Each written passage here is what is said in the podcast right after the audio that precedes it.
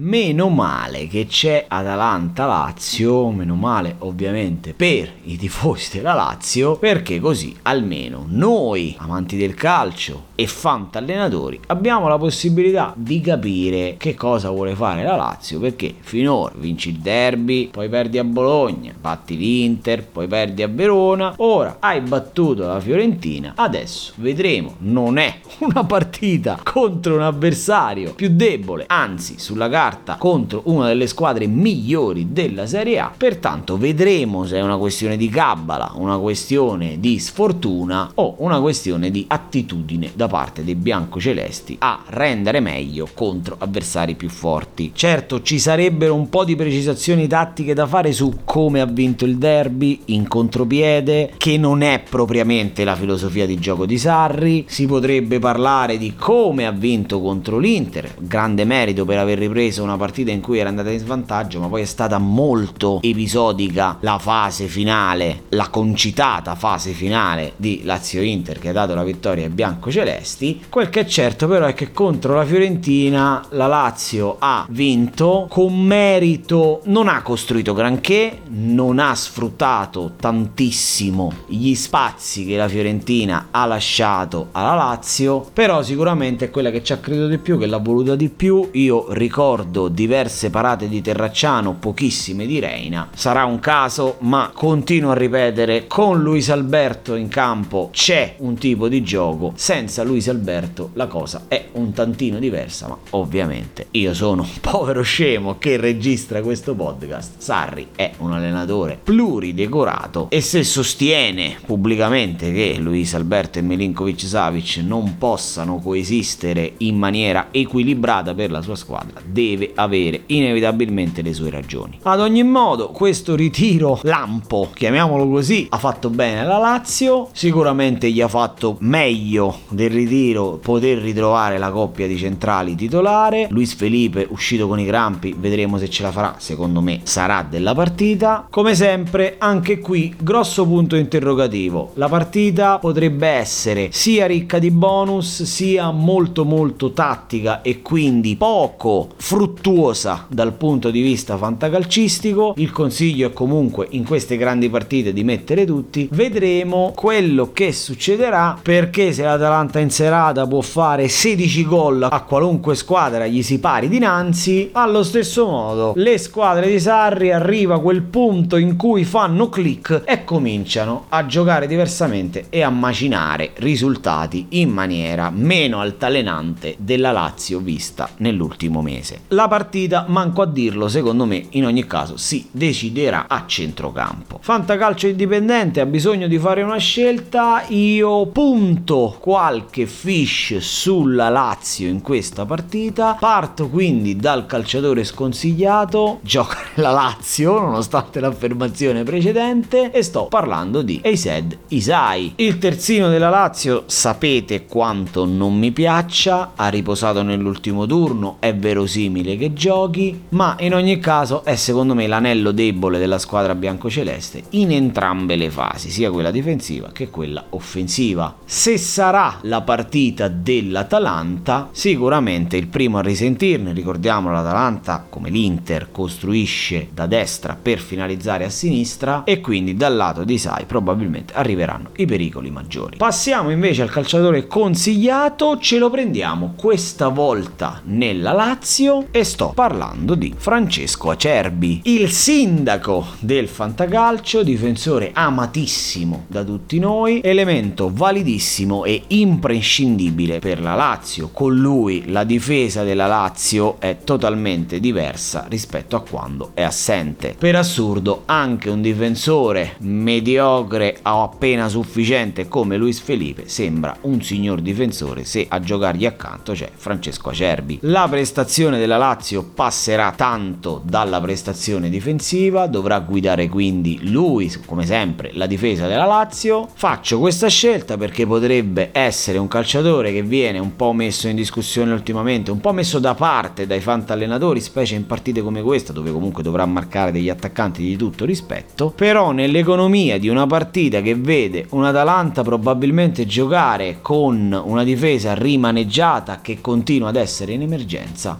magari potrebbe emergere e risultare decisiva ai fini del risultato proprio la prestazione di Francesco Acerbi.